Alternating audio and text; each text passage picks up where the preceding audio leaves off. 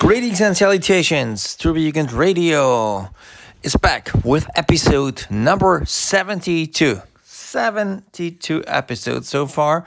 And as you know, as I was bringing a rather fun and easy episode the last time, talking about beer, which was a very successful episode, as I could see from the downloads. I try to mix it up a little bit and bring fun topics, True Vegan cultural topics, inside True Vegan topics, and from time to time I talk to the band. But this is exactly what I'm doing on this podcast. I grabbed the phone and talked to Happy Tom, but not because I wanted to ask him about a new Turbonegro album, which is officially not planned at the moment. And I didn't want to talk to him about death punk and whatnot. But I found out that Happy Tom is doing a very interesting series on politics in the USA, namely the American Dream. And the series is called XUXA. It's on Norwegian television. And I took the chance to mix up, especially before the US election, that is coming up very, very soon. I took the chance and grabbed the phone and talked to Happy Tom about his endeavor on Norwegian television. And why don't you all listen up and listen in what Happy Tom has to say on the state of US politics and the American dream.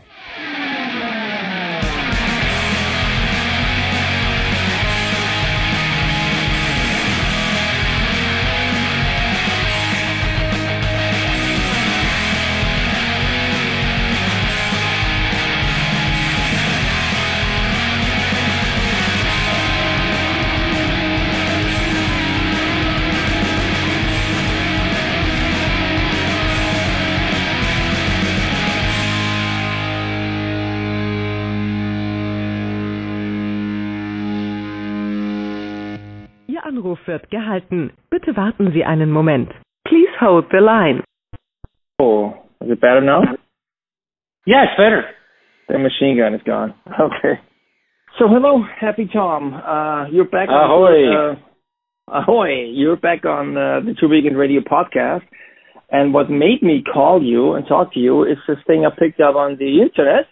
And this is your new TV format on a Norwegian station, a TV station called NRK. Is that NRK? Mm-hmm. As in anarchy? Yes. NRK. We have t-shirts called, let's say, Sons of NRK. It's an internal thing, yeah. Yeah, and it's called XUXA instead of USA. Mm-hmm. And as I understand, you're the host of that television series documentation. And the basic question what I would like to start up with is what is the format, what is it all about, and why are you doing it?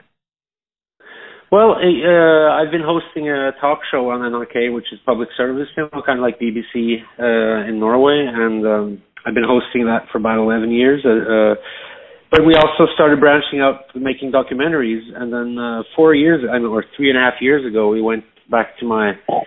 Well, as you know, my dad, on my father's side, I'm American, and I'm a U.S. citizen, and I've spent my early childhood in the U.S., and so anyway, we went back to my family there to see who they were going to vote for between Trump and Hillary Clinton, and with my cousins, and it was just, it was an eye-opener for a lot of people, because one of my cousins, the girl, she was going to vote for Trump, and her twin brother was going to vote for Hillary. So it's just, basically it's about how, and that really surprised a lot of people, because they saw that voting Trump was a protest in a way, not because necessarily because you're a racist or a bigot or you think Trump is a cool guy, but it's just a big... People are so disillusioned in the United States now, and it's just really sad to see how the United States has changed for the worse, and I'm a huge fan of the USA, and it's like the first big love of my life, America, and it's just really depressing. Then we went back now to see how it's been after 3.5 years with Trump. And, so this was back in 2016, right? It premiered. That was just a one episode documentary, and it was a show. It was aired the night before the election in 2016, and I don't know. I think I've got some praise that was like the only thing people saw in the mainstream media that sort of predicted that Trump was going to win, and well, you know how that election was. It was it was the primaries in the Democratic Party was my favorite, which is is Bernie Sanders, and how the establishment wing of the Democrats pushed him out, and they ran a very unpopular, basically she's just like a right wing conservative, Hillary Clinton. They ran her against, Trump, who was just a madman, but who said, a lot of stuff that really appealed to a lot of people who feel left behind, and so we went back now to make a whole series about what, America the last 40 years, because I feel Trump is sort of a culmination of what's happened, especially with the economy, since around 1980, and it's the American. It's basically sort of it's me searching for the American dream or whatever is left of it, and it's just really heartbreaking. But I think to sum it up really fast, what we find is globalization has not been a good deal for working people in America. There was a NAFTA, which was Reagan's wet dream, and Bill Clinton passed it in 1994, which basically drained a lot of the industrial areas, or the industrial areas of America, drained them of the jobs because they were, all the jobs were outsourced to China and Mexico, and that happened, and then Ronald Reagan broke the labor unions with the air controllers strike in 1981, and then he installed what was going to be a trickle-down economy. Basically, they told, especially the working class and the middle class in America, that if you just if you're willing to, not have as much of the welfare state, if you're willing to let us privatize schools, privatize health, then if you just let us, the rich people, get richer, that money will trickle down on you, That wealth will trickle down on you because it will stimulate, making money. And which in theory is, that makes sense, make it easier for people to start a business. And it sounds like it's going to help the little guy, the little business owner, but what it in effect did was it just consolidated a lot of money in the hands of very few, and it created a lot of monopolies. And Bill Clinton was right along for the ride, and he like I said, NAFTA, North American Free Trade Agreement, and then we had George, the catastrophe that was happened in 2000, which was that George W. Bush was, or in effect Dick Cheney was elected as president. Very cynical people, and that's when some really devastating things happened for America, because. 9/11 Islamist terrorists based, predominantly from Saudi Arabia, they attacked New York City and the Pentagon, and what happened, and so the neocons, which was the ideological platform of George Bush and Cheney, they turned around and they said, because people, America wanted revenge. Because it's the first attack ever on mainland America, and they said, we're gonna avenge this, and then people said, I don't know, but at least people said, oh, so we're going to bomb Saudi Arabia? No, we're going to bomb like one of the few secular countries in the Middle East. And they did that for that they created this basically conspiracy theory about weapons of mass destruction. And now, and then it turned out, and, you know, everybody was on board there. Everybody wanted that war. Pretty much almost every representative, also in the Democratic Party, and the entire mainstream media was all on board and really eager to do this. And then it happened, you know, in spring 2003, they started bombing Baghdad. And then after a while, they found out that, he didn't have these weapons of mass destruction, you know. So people sat there, and then like, so you know, we can't trust the politicians, we can't trust the media, you know. And then some years later, and then of course Bill Clinton also removed the Glass-Steagall Act, which was set in the 30s to prevent a new 1929 crack. You know, it prevented saving banks. It prevented banks from gambling on Wall Street with people's saved money, with people's savings, and they deregulated that. So all of a sudden, Wall Street and pretty much every bank, you know, across America turned into a big casino. Yeah. And as you know who always wins at the end in a casino? It's the house. So overnight, then the whole subprime loan thing happened, and American economy just collapsed, and then the global economy collapsed as a result of that. So now millions of middle-class Americans lost their homes, and then after the banks had, you know, like my brother lived in a town in Oregon called Bend, and 80% of all homes in that town were foreclosed. You know, that means the bank comes and says, okay, you didn't pay your monthly, mortgage bill. Now we own the house. Even if you had one payment left, you know, if you'd been paying your mortgage for 30 years and you had one payment left, they took the house. You were left with nothing. So it was predatory. It was very predatory. And then the banks Wall Street turned around and said to the government, oh, poor us, you know, we're in crisis. If you don't give us a big stimulus package, the dollar is going to collapse.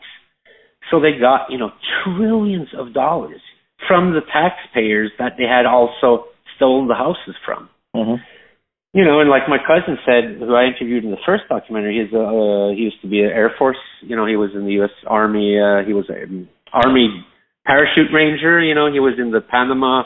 You know, when the U.S. went in and took Manuel Noriega, who they themselves had installed, of course, the dictator, you know. Mm-hmm. So he's an actual combat veteran, but he's very poetic that the U.S., the financial crisis broke America's heart. You know, it's not just that people were angry, but people were really sad because, you know, that was like the final proof that the system is rigged against, you know, regular people. You know, so first it was the lies about Iraq, and then the financial crisis, you know, and then, you know, because of what happened in Iraq in the media, that's why, you know, when Trump showed up, he's like, whenever he gets criticized, you know, whenever they find out something about him, he just turns around and says, oh, that's fake news. Yeah. You know, and people know that fake news is an actual thing, you know, because everybody got faked into the Iraq war. So people are like, yeah, he might be right, you know, fuck the media, you know.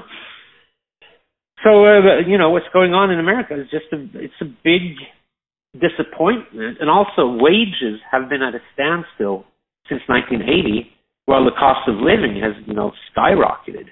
Mm-hmm. And then, you know, so basically, and then the final straw was in 2004, when the Supreme Court opened up for money into politics.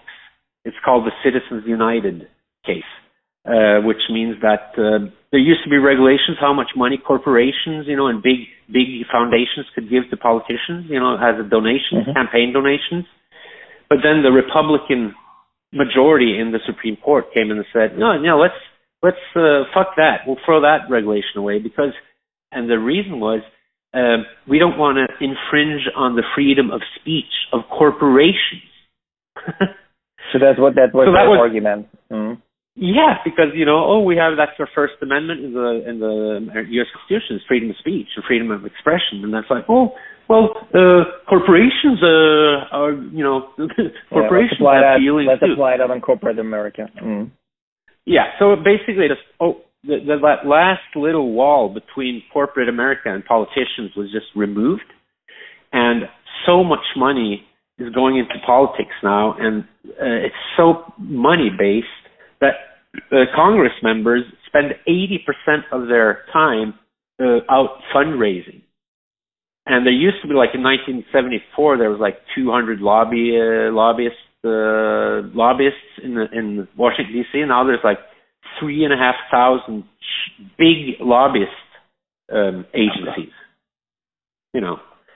And there used to be, for every journalist, for every PR advisor, in like 1975, there used to be 20 journalists. Now, for every journalist, there's 20 PR advisors. So the journalists are there to guard the people, from power. And keep a watch on power. And now that's gone. Plus you got also there was something called the Fairness in Broadcasting Doctrine, which was a law. That said that if you want to be a broadcaster, you have to have fairness. You have to be you have to at least try for neutrality or try to go for objectivity. You have to try to tell both sides of every story. And if somebody talks, shit about you, then they have the right to reply, in a proper manner. And then Reagan threw that out, I think, in 1987. And then that opened up for talk radio, with a bunch of, angry guys screaming shit, and then the cable TV came in, and it was Fox News, and then CNN, and then so we had all of a sudden all these TV channels had to fill 24/7. They had to fill their stream with news, and a lot of it turned out not to be news. It's just opinions disguised as news, and it's really partisan. So this really divided the American people, and that's also profit-driven because, these news channels, they're not there for news. They're there basically just to sell commercials, advertising. The news is just the filler in between. But then, to seem relevant, you have to have conflict, then you have to have confrontation 24/7. You can't have, the fireman saved a kitten from a tree, So you turn on any cable outlet now at 3 a.m. There's people screaming about some scandal and this just in, breaking news, shocking. So it's just the temperature is so high, and a lot of it is just bullshit, but it's just really polarized the American people. So there you are. Your people are a lot of jobs are gone, the wages have been at a standstill. And there's just a lot of, it's just... Well, they threw everything out the window. The regulation is gone. And here comes Mr. Trump, who is running for president in a few days, basically. People blame him, But, I mean, it's not, it's not Trump that created this shit pot. It's the shit pot that created Trump. He's just like the creature from the Black Lagoon who sort of, all this shit turned into, some of these shit molecules turned into a person, So, it was just right for this to come in, and he came down this escalator at Trump Tower, him and Melania, when he was going to announce his candidacy in 2015, and he said the American dream is dead. And that hit home with a lot of people, and you have to realize, a lot of people that voted Trump are, like I said, they're not racists, or they're not bigots, and like I said, a lot of them don't even necessarily like the guy, but I don't know. And then of course he has his base now of about 30% of the voters, and but also democracy in America is not only the money thing, but the biggest party in America, the third biggest party in America is the Republicans. If in volume, and if you count heads, the second biggest party in America is the Democrats. And the biggest party in America is the people who sit at home. They don't vote, and a lot of places it's the undecided, and people don't care because it's apathy, and they don't. Like my cousin's husband, who works at a ship plant, a shipyard in Texas. They make nothing. Steel workers. Even in India, you go to a shipyard in India, in Kerala, in India. Those are the people who work at the shipyard there. They actually make little money. These guys in Texas, they make nothing. There's no unions. There's no nothing. They make fucking $10 an hour, and they're in the oil industry. It's crazy. But he said, I'll vote for Trump, but I just know that no matter who's going to be president, I still have to, get up at 5 a.m. and go have, work my shitty job and get paid shit, no matter what. People know that. People know that the system is rigged, and they know, that's the way, that's what America turned into, And what do you think is because people are still mentioning and referring to the American dream? Is that out the window right now, or would you say, I understand that rich people the gap between the rich and the poor got really wider. Why are people still referring to the American dream, and what is for the regular population, for the poor guy? Why are they still referring to that? Do you have the impression that they still believe in it, or is it just an idea or a story? If you take that away, they have nothing. This illusion of an American. Well, illusion. It wasn't. If you were born in the U.S. in the 1940s, the American dream is. It's sort of this big, sweeping, majestic, poetic vision, but it's also very concrete. It's a social contract that said that you can come here and, the streets are maybe not made of gold, like you might have heard, back in Italy or Ireland or Scandinavia or Germany, or Austria, but still, you can come here and you can come from poverty. You don't have to, it doesn't matter who your parents are. You come here and you work hard. You'll probably get a little better than you used to, but your kids are going to have a better life than you. That was the American deal. That was the American contract. And if you were born in the 40s, I think, 95% of all Americans born in the 1940s had a better life than their parents. Financially. But what we see now, because of the breakdown. Of industry, the stagnant wages, the breakdown of the labor movement, all these things, the outsourcing. People who were born in the 80s, the so-called millennials, 80s and 90s. Only half of them are going to have a better life financially than their parents. So, it's not. When you break the American dream down to this measurable quantity. Am I going to have a better life than my parents? Then, that's for pretty much, I'm thinking if things go on as they do now, I think, the majority of Americans are going to have a worse life. So America has peaked, and I think the American dream is a really powerful, beautiful thing because America was, America has done a lot of terrible shit, and it was a lot of it slavery. It was based on the genocide of the Native Americans. It was based on imperialism, and this predatorial capitalism, that sort of turned into globalization. But the American dream in itself, and America, the idea of America, I think it's really beautiful, and I consider myself very much a patriotic American, but my patriotism isn't about being a bigot or being an asshole or a jingoist, as it's known as. It's like it's about that America was a dream where everybody could have a chance, and people came from immense poverty. Even Norway was such a poor country, and people came across the ocean. and they had better lives, you know. And it's the meritocracy, you know, which was the opposite of the aristocracy in Europe. That means that you are, you know, you do your best, and if you're skilled, you know, if you're not that skilled, you're still going to have an okay life, you know. If you can work at the, you know, at the assembly line at a factory, you know, and then if you're skilled, you can go on to win a Nobel Prize in science, you know. That's America, you know, and I think that's just a really beautiful dream. I think, but not like even a conservative historian, Samuel Huntington, who died in the 2000s. He said, he was writing the book, The Clash of the Cultures, right? A very conservative, pretty fucking reactionary guy. But even he said, American class system has more in common with Tudor England.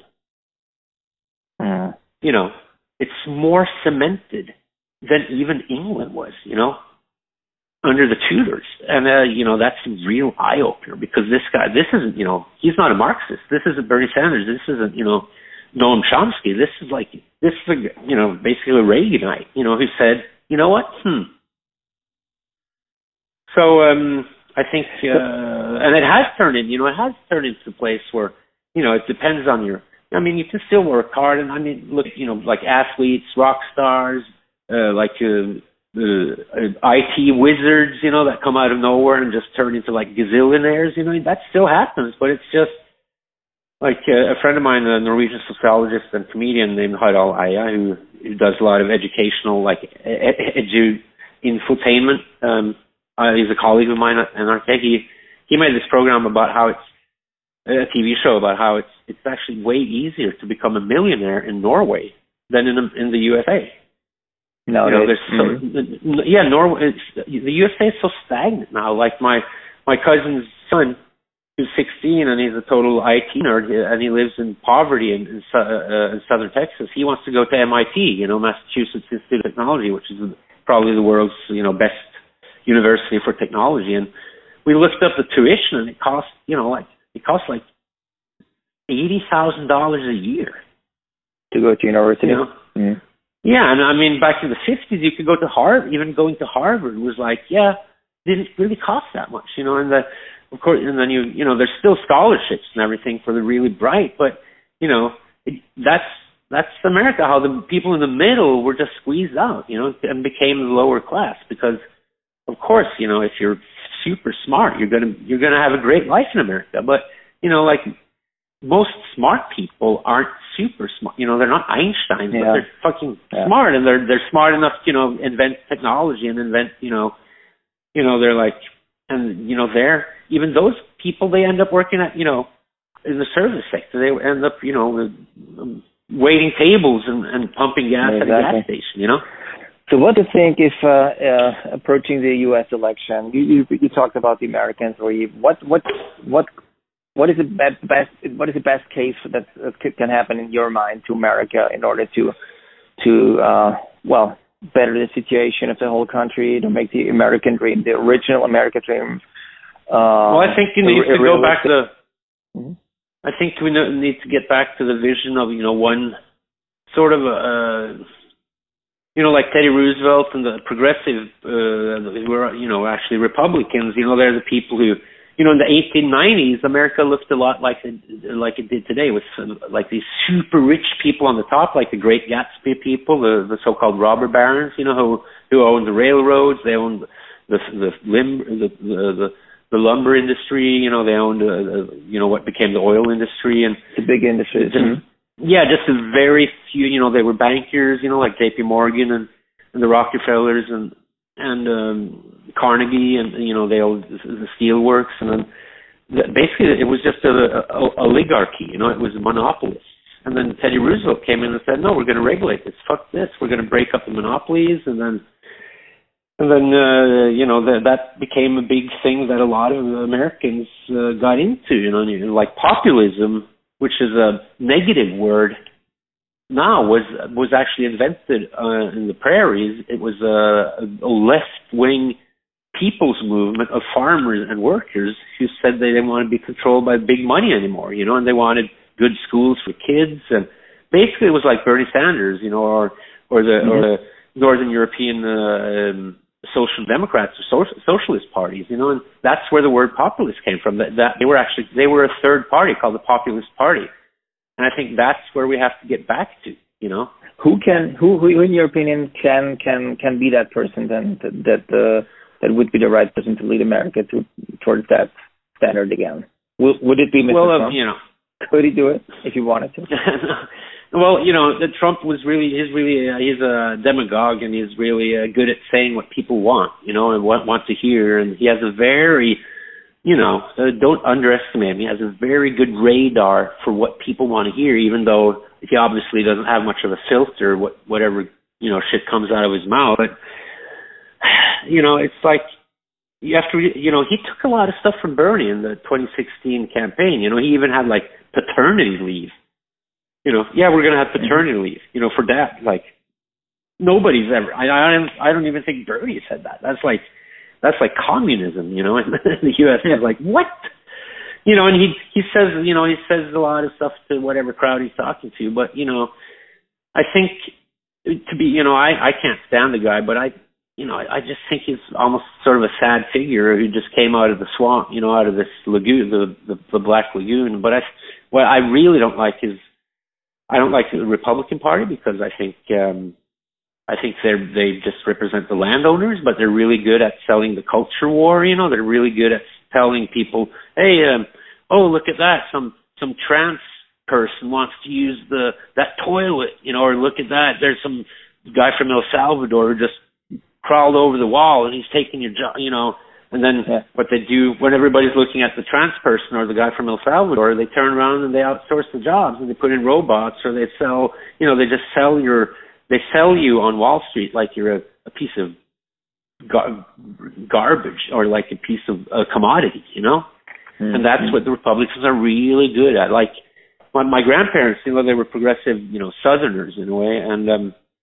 And they always, one of their main things all through their lives was to make the U.S. election day a national holiday. So, you know, so as many people as possible could vote, because it's an important thing. You know, it's the keystone of democracy.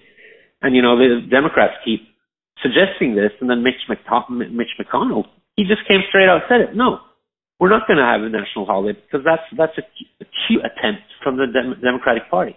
So, you know, the Republicans are the only party in a Western democracy who don't want people to vote. You know, let that sink in. You know, there's some deeply undemocratic tendencies, which I feel, you know, I don't use the word a lot, but I think, you know, if you see it in a special light, it's pretty close to fascism, you know?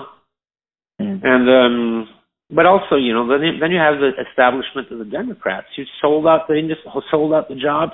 They didn't care. I mean, Bill Clinton sold out. He destroyed, you know, him and Reagan together. They destroyed the U.S. industrial base, and they, you know, and it's just, and you know, he made it really hard for single moms to get wealth. I mean, it's just like this. It's like this class war from the top against the people, you know, on the bottom. And I think, you know, if I'm going to be positive about Trump, I'd say, you know, he put the focus on the outsourcing of the jobs and the, you know, the negative effects of globalization for a lot of people in America, you know, and he also put the focus and the spotlight on the opioid crisis, you know, which is just such a huge, vast tragedy.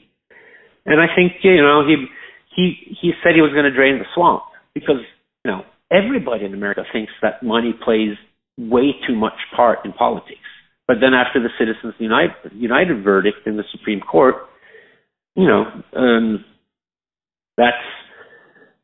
But, you know, he tapped into that. He said, I'm going to drain the swamp. You know, I'm going to kick out all the lobbyists. I'm going to kick out, you know... But, of course, he didn't. I mean, his entire cabinet is all lobbyists. You know, it's like Betsy DeVos, who runs, you know, the Secretary of Education. She owns a private school corporation. You know, it's like in Norway we say like letting the goat watch the oat bag. You know, it's like, you know, like Yeah, and that's what's happened under Trump. So it's a lot of posturing and it's a lot of lies. You know, so coming back to your...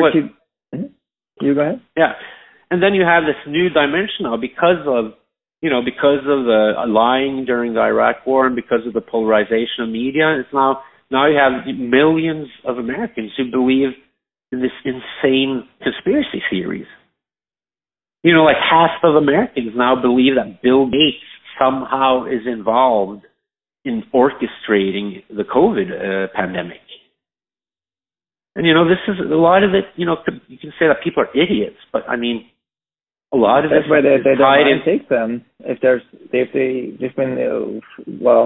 They don't believe in media and politics anymore. That's why they go with their mind. They go elsewhere. Yeah, because they have been lied to. There has been a lot of fake news. You know, there has been like so. But you know, and then yeah. But coming back to your TV format, how many episodes are still left? Is it please tell the audience where would they be able to watch it? Well, it's not available they can watch it at NRK.no. They might be, I don't know if because they have you can watch NRK shows on NRK.no, but and it might be geo-blocked. I know some people in the States have seen it, but it's not subtitled in English because of the music rights. So, I mean, the one we made in 2016 is called Thomas Seltzer it's called In Hillary's and Donald's Backyard. Backyard. Mm-hmm. I'll put it on the podcast page. Because I think that's on YouTube, and somebody ripped it and put it on YouTube and actually subtitled it. So who knows? That might happen with UXA, you know? Yeah, I've got the chance to click on the link, but since I live in Europe, I think that might be possible, but maybe not in the US. I've tapped into it, and it's Norwegian, as of course when you are talking, but you get lots of information as you're interviewing your relatives in the States in English. So that's at least. And you get most of the content anyway. Cool. Yeah. But it's a really great and cool thing that you're doing that, and I was very interested in how you approach it, and I think you elaborated in a very detailed and comprehensive way. So thanks, Tom. This on this podcast we're not going to be talking about too much about Turbo. Maybe just one sentence. Any concert in 2020 or I don't think so, man. It's like me neither. Or any record? Because I mean, we could go to the cyber thing. Yeah, we went and recorded some sketches for songs and really pretty badass tunes in like February, and then everything froze. I mean, like Tony couldn't even come to Norway for a long time, and I don't think he probably can even today. And then it's just. For us, we're just old farts. It's not like it's crucial for us to put out a record in 2020 or go touring. But I really feel bad for Trailer Talk, who put out this brilliant album, a week before the pandemic. It's called Speed, and I highly recommend it. And they were going to go really. It's so good. It's the first album with Ivar, on the. From Silver on vocals, and it's so good. And so for them, I tuned in for their cyber concert, but I could tell it was awesome, but I could tell they even felt it was, it's just awkward. And I'd rather sit and listen to music than watch a band play, in front of no people. It's just too weird. And I think, we talked about it in the band, we're like, no, that's not for us. We had a lot of festival shows, and we had a lot of also in between festival shows booked for the summer or late spring and the summer and early fall. But of course everything. But I mean, some of these festivals they just kept the program, and they're going to run it in 2021. But I mean, who knows? This whole mindset, then the COVID, that's going to end. Maybe that's going to end in 3 months. People have to be aware. I mean, It might never, you know, things might not actually go back to the what they were, you know. This is a, you know, I'm not a medical expert, but you're going to be around the block with Turbonegro, and as soon as it's concerts are allowed to take place, you're going to be. Oh, man, I'm fucking dying to play, you know. Yeah, we're just sitting around. We just send each other like old YouTube clips of funny or cool stuff, you know, like old glam rock or old like Rolling Stones bootlegs or like old obscure punk stuff. We just pretty much every day that's what we do. It's like, wow, this is awesome, you know, and, like we always done, but now it's, you know, it's plus, you know, I met Tudor and Knut. We had dinner like 2 weeks ago, and then we got Tony a little before that, and then I just got a text from HM, who had his birthday the other day, and it's just like, but I live in Trondheim too, so I'm kind of isolated from the other guys. But, you know, I just really miss the other guys, and we have it's such a good time going and playing with these guys. And so, I mean, it's that aspect too, you know, so. Yeah, but at least you really, you were, since you're doing the documentary, you spent your time well, and you put out an awesome documentary, the XUXA, which is available on the internet, and I'll be posting it on the podcast.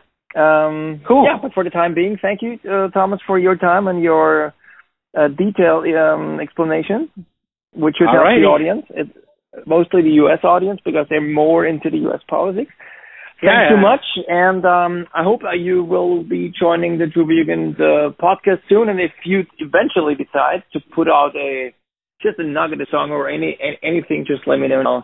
I'll be happy. But, you know, I just like to add a little, like, sort of, like, poetic thing here. But, you know, because I know there's Trump fans and Turbo, you know, and I think there should be room for everybody. And I think people have to, you know, the polarization is almost fake, because everybody I talk to in America, no matter what, you know, people there's some basic values in America that are really good. It's like justice for all, you know. You have to go pretty far out on the right to find people who actually, you know, think that, no, I just want justice for people who look like me. You know, I mean, everybody in America has this basic, or most people in America have these basic values that people deserve a fair shot in life, you know, that kids from poor families should deserve a shot at a good education, you know, that people shouldn't have to pay out their ass if they get sick.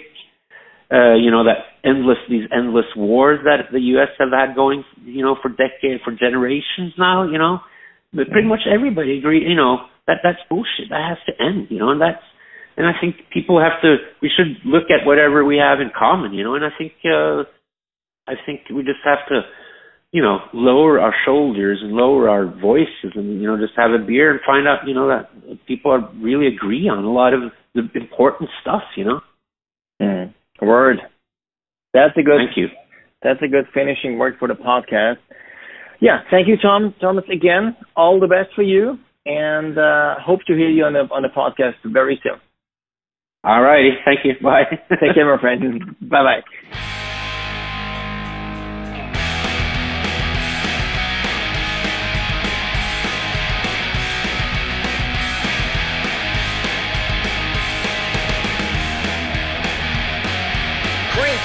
Presented by. So that was Happy Tom with some serious information on his take on the American Dream, and this topic, the American Dream, brought me directly into the cream puff, which is obviously might have been an easy choice, the easiest choice I've ever had to do when picking a cream puff, and this song is called The American Dream. And not coincidentally, it's related to professional wrestling. Since I found out that there's a True Jugend group on Facebook who's interested in wrestling, which I'm also very fond of, or at least I grew up and learned English via watching the World Wrestling Federation in the early 80s. Still, I like wrestling, and I'm happy that True Jugend has its own wrestling group on the Facebook now. But the point is that... that when looking at the current situation in the United States of America, and looking at the candidates and looking at all those discussions and everything basically they say on media. It came to me in an instant, and just like thunder and lightning.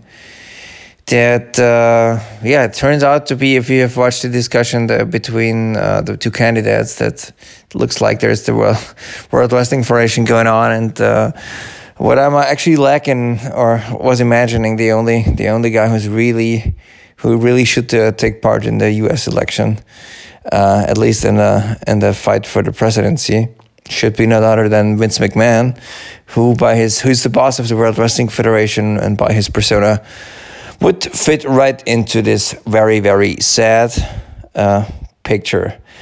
Yeah, so that this closes the circle of this episode. The American Reap, as very eloquently elaborated by Turbonegro's Happy Tom, is coming to an end. And I'm I'm not happy, I don't even know, but I'm very convinced that this cream puff has never been as fitting, and it's called The American Dream, which was the walk-up song of the one, the only, Dusty Rhodes. Amen.